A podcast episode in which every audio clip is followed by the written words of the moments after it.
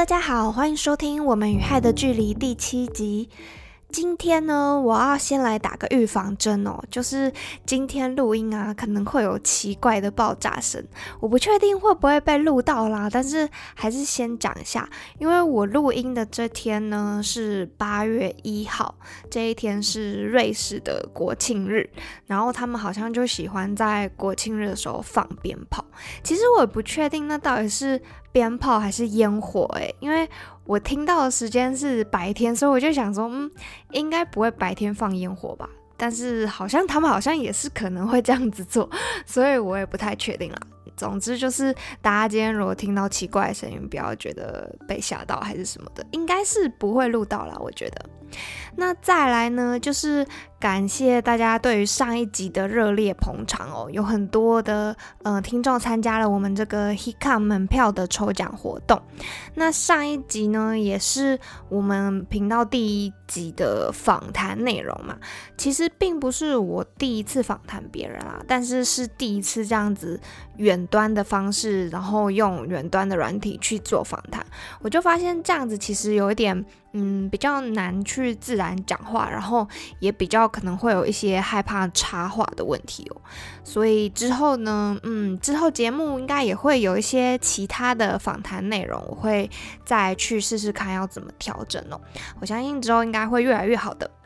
好啦，那我们今天要讲什么呢？我们今天要来讲一个有趣的新闻哦，是上个礼拜才发生的，就是呢有一个神秘的骇客哦，他用这个 G F。梗图，哎，应该是念 GIF 梗图，去阻止了这个僵尸网络的攻击。那这到底是怎么一回事呢？为什么这个 GIF 图可以阻止僵尸网络呢？那这个神秘的骇客他又是怎么办到的呢？那听完这集你就知道喽。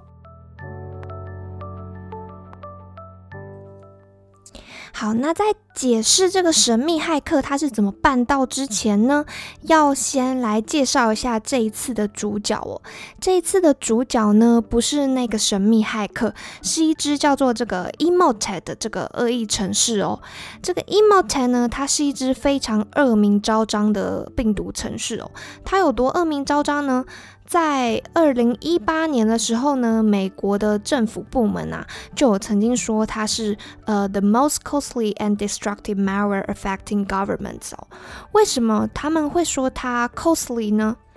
这个在二零一八年的时候呢，就有一个很好的例子哦。在二零一八年的时候呢，在美国这个 Pennsylvania 的一个叫做 Allentown 的这个城市哦 Emotec 呢，它的攻击呢，就造成这整个城市啊，有一百八十五个监控的这个 CCTV 啊，全部失效，跟有许多系统瘫痪哦。最后导致这个 Allentown 呢的这个政府啊，他们花了一百万美金去恢复所有受影响的系统哦。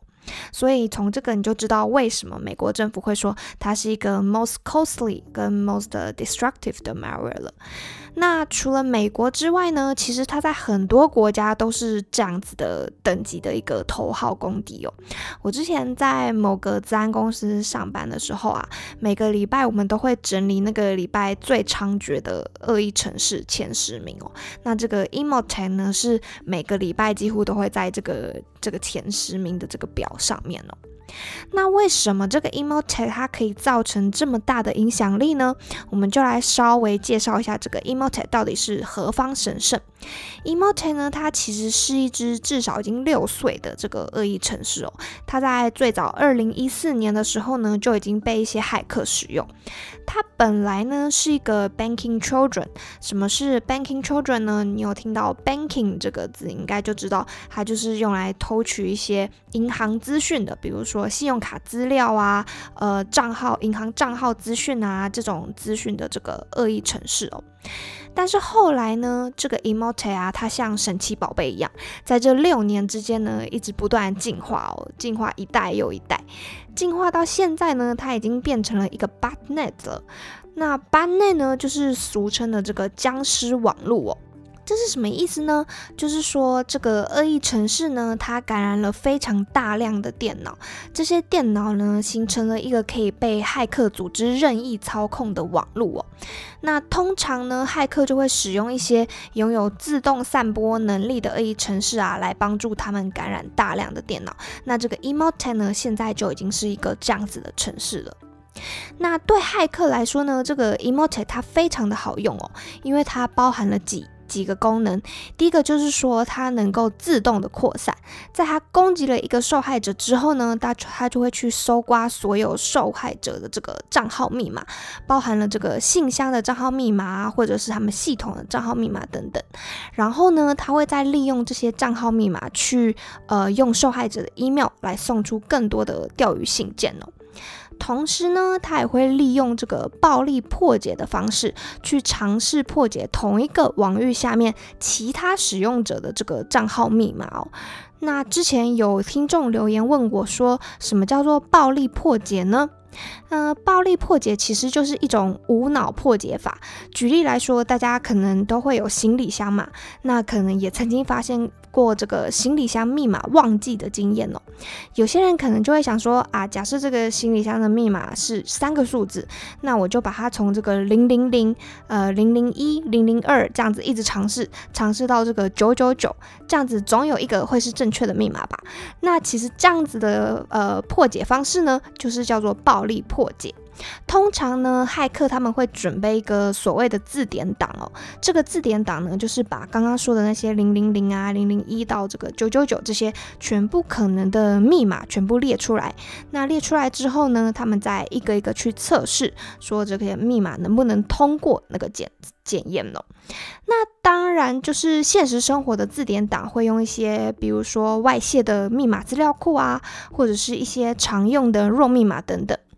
那他们用这些密码来对一些系统啊，呃，去做一个一个的测试，这样子的方式就是叫做暴力破解哦。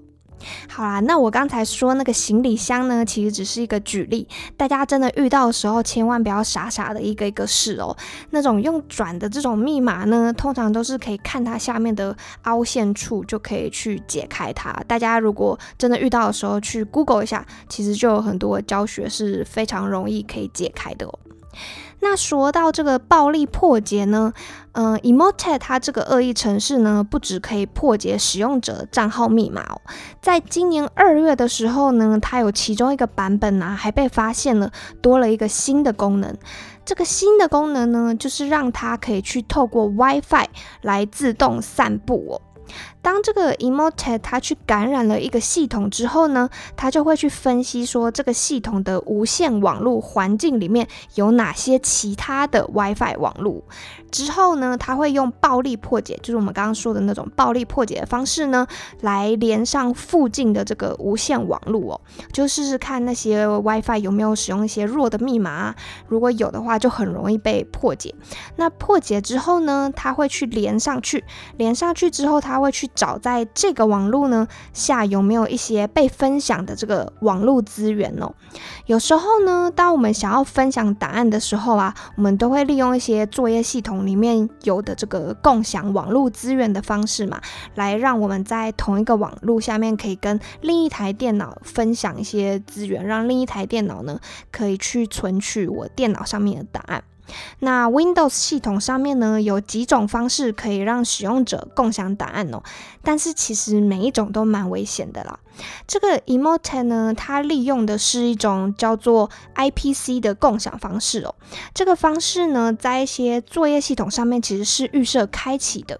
它可以让攻击者呢去用这个刚才又说到这个暴力破解的方式呢，尝试去破解这个共享网络资源的的电脑的账号密码。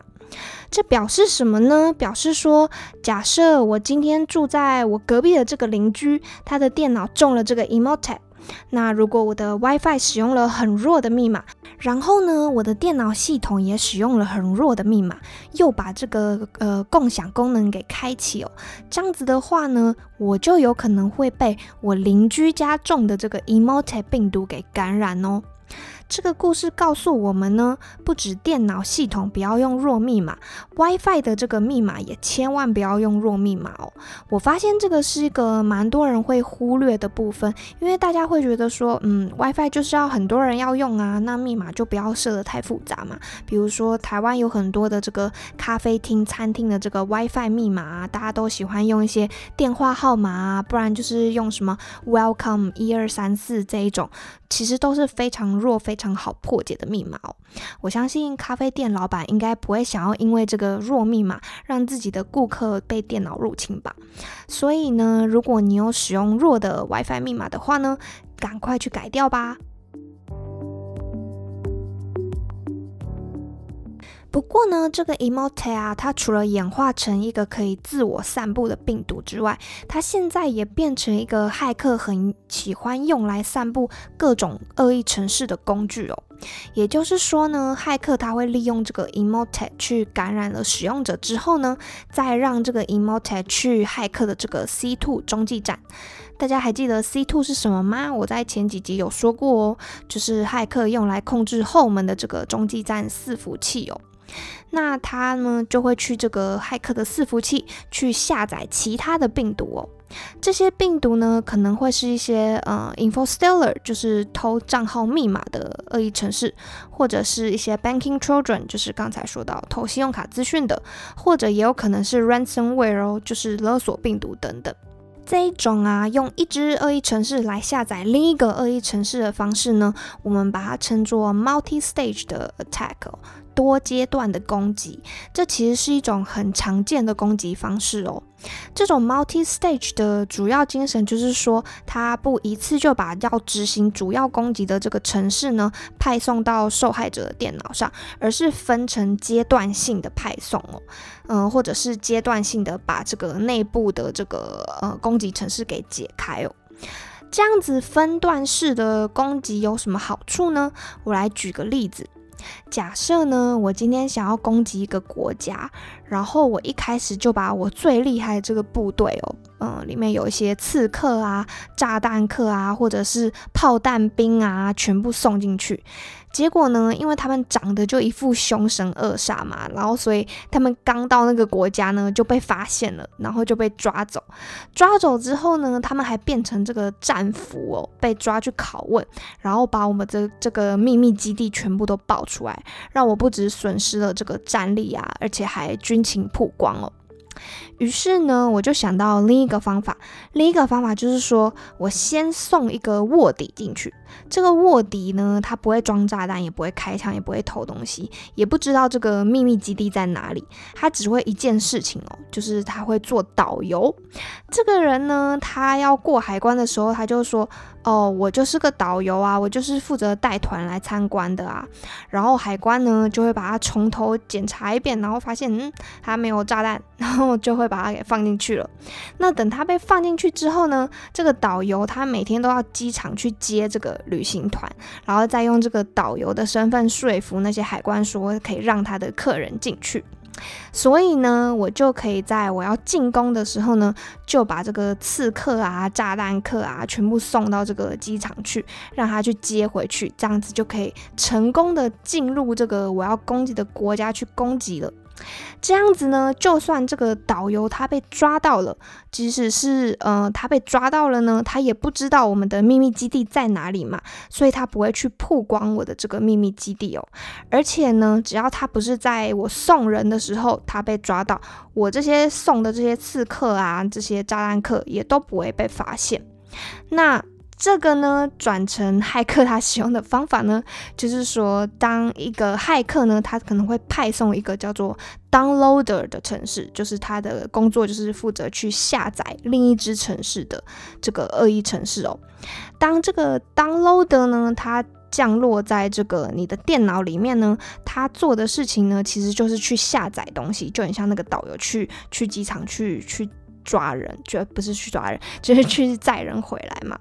那这个行为呢，其实很难去判断它是好的还是不好的，对吧？因为你的电脑里面可能也会有一些好的城市，他们常常会去一些网络上的伺服器去下载一些城市啊，比如说大家在玩游戏的时候，很可能会去下载一些呃 update 的档案啊，游戏的安装档啊等等，这些看起来其实是很正常的行为嘛。所以呢，当这个骇客派送的这个 downloader 呢，他去呃下载一些城市的时候，这时候有些嗯侦测软体可能就没有办法顺利的去判断说他去要去下载的这个东西是不是恶意的哦。那这个呢，就是造成说，骇客他如果用这样子 multi stage 的方式呢，对他们自己来说有一层保险，就是说他们不会曝光那个他们的伺服器位置。再来就是说，骇客他可以自己去控制，说他什么时候要送什么后门进去，他可以去换，很容易的去变换。那这样子呢，执行下来对骇客来说，除了很方便之外，成功率也比较高哦。那回到刚才说的这个 emotet，现在有很多的骇客啊，就是拿这个 emotet 来当做这个 downloader 的角色哦。虽然说他看起来其实并没有很善良。也会有被抓到的风险哦，但是利用它的好处就是说，这个 emote 呢，它有很好的这个自我传播的功能，然后也可以让骇客去控制说他们到底什么时候要传送什么东西进去，所以呢，拿这个 emote 来当这个带头先杀进去的这个卧底啊、小兵的角色，还是蛮好用的。那回到我们今天要讲的故事，我终于要来讲我们今天的故事了。我们今天要讲的这个是什么事情呢？就是在上个礼拜的时候啊，就有研究人员发现说，嗯。怎么好像这些被 emote 感染的电脑啊，没有被放入什么其他恶意的病毒诶，反而都是放了一张呃 GIF 的梗图。这些梗图呢，还有不同的版本哦，有来自一些电影，比如说有一个叫 Con Fury 的这个 Hacker Man 的这个 GIF 图，那还有这个。呃，James Franco 詹姆斯法兰克的这个怪脸的这些图，那这到底是怎么一回事呢？后来就是大家研究之后就发现啊，原来是有人害入了这个 Emotet 的这个中继站哦，把他们要下载的这个病毒给调包了。从就是简单的说，就是把那些炸弹客啊、刺客，就是把我放在炸弹呃放在机场的这些刺客、炸弹客给调包了，调包成一些嗯搞笑艺人，大概是这样子的意思。那大家就开始好奇说，哎，这个神秘的骇客是谁呢？呃，有些人就推测说，可能是一些白帽骇客。那有些人就推测说，嗯，该不会是他们有同业竞争吧？然后就黑黑害黑吗？就是也不是黑吃黑，反正就是让他的同他的同业呢去干扰他的生意这样子哦。不过呢，目前都没有证据可以证明说到底是谁阻止了这个 emot，到底是谁害入了这些呃骇客的中继站哦。那到底这个害入这个存放病毒的伺服器呢是怎么进行的呢？其实呢，Emote 它的这些控制 Emote 的骇客呢，它是利用一种叫做 Web Show，也就是呃网页的后门工具哦，让骇客可以在网页里面自由的去上传或者是下载档案，或者是执行一些指令去控制这个网页的机器哦。那这个神秘的骇客呢，他很可能就是利用了这些呃骇客他使用的这个 Web Show 来做这个偷龙转凤的事情的。其实呢，在去年的十二月啊，就已经有治安研究员他们在 Twitter 上面讨论说，诶，这些 Emote 骇客他们使用的这个 Web Show 呢，其实是非常容易被找到的，他们并没有刻意去隐藏这些后门城市哦。而且呢，有很多这些 Web Show 啊，有这些网页后门啊，他们都是使用同一个登录密码。这个登录密码呢，在过去其实已经被研究人员分析出来了。也就是说呢，这些密码只要是知道有呃，在网络上对这些 Emotet 城市稍微有研究的人，应该都知道这个密码哦。所以说呢，要入侵这个 Emote 骇客的这个 Web Show 城市呢，其实是非常容易的。那不需要有很厉害的技术也可以完成的，只要可以控制这些 Web Show 呢，那那些所有人想要在那个伺服器上面放什么档案，其实都可以。所以呢，一般普遍是认为说，这一次进行这个呃偷龙转凤这个计划的这个神秘骇客呢，应该是一个研究人员或者是一个白帽骇客哦。理由就是说，其实他控制的这个 Web Show 嘛，他是可以去放其他的病毒，可以他可能可以把它换成是自己的病毒，不，他不一定要放一个没有用的 GIF 梗图。那这就是为什么大家觉得这个应该是一个有正义感的，嗯，白帽骇客。那说到这里，你可能会有疑问哦，就是说，为什么在去年十二月的时候呢，就有人在 Twitter 上面说，发现这些 Web Show 其实很好控制啊，其实很简单，可以去入侵他们，可以去阻止他们呢？但是，一直到上个礼拜呢，过了七个月之后，才有人真的去做这件事呢？那这边我就可以以一个自然研究人员的角度来说说我的看法了。我觉得呢，有三个主要的原因哦。第一个就是说，嗯，就算说这个这一次这个骇客他做的这个事情，它是一种。嗯，可以被认为是拯救受害者电脑的行为嘛？因为下载了那些 GIF 图的受害电脑，它并不会被执行什么恶意的程式，也不会有东西被偷走这些的。那嗯，但是实际上呢，这种行为也算是一种入侵的行为，因为它入侵了这个放这个骇客 Web Show 后门程式的这个电脑哦。那在很多的国家呢，比如说是美国，这样做其实是违法的。也有很多的治安公司会明文规定说，员工不可以进行这种入侵的行为。所以，就算有人想要这样子做呢，也不一定会想去承担这个违反法律或者是违反公司规定的这个风险哦。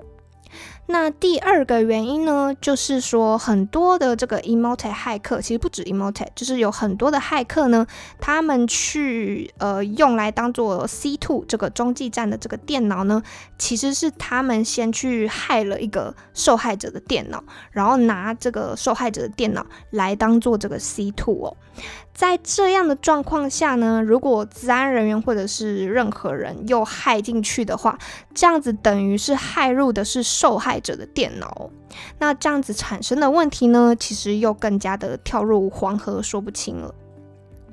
那最后一个原因呢，就是我们研究人员呢常常要面对的这个困难的抉择哦。怎么说呢？就是有时候呢，当我们做了一些事情啊，想要去阻止骇客攻击的时候，当被骇客发现了之后呢，他们就变换了一种攻击方式哦，或者是他们发现有人在追踪他们，在阻止他们的时候呢，他们就使用了更难阻挡、更能隐藏他们攻击行动的方法来攻击哦，让我们这些研究人员没有办法继续追踪他们。那这个就等于说，这个攻击就 go into the shadow 了，就是呃降低了这个攻击的能见度，导致说呢，最后有更多的受害者，因为我们没有办法及时的追踪、及时的提供资料呢，而没有办法受到保护哦。那这个案例呢，其实很多也常常发生。所以，我们研究人员往往都要去判断说，嗯，到底该不该去公开一些资讯，让骇客发现说我们其实在追踪他们呢？或者是我们该不该直接阻断他们呢？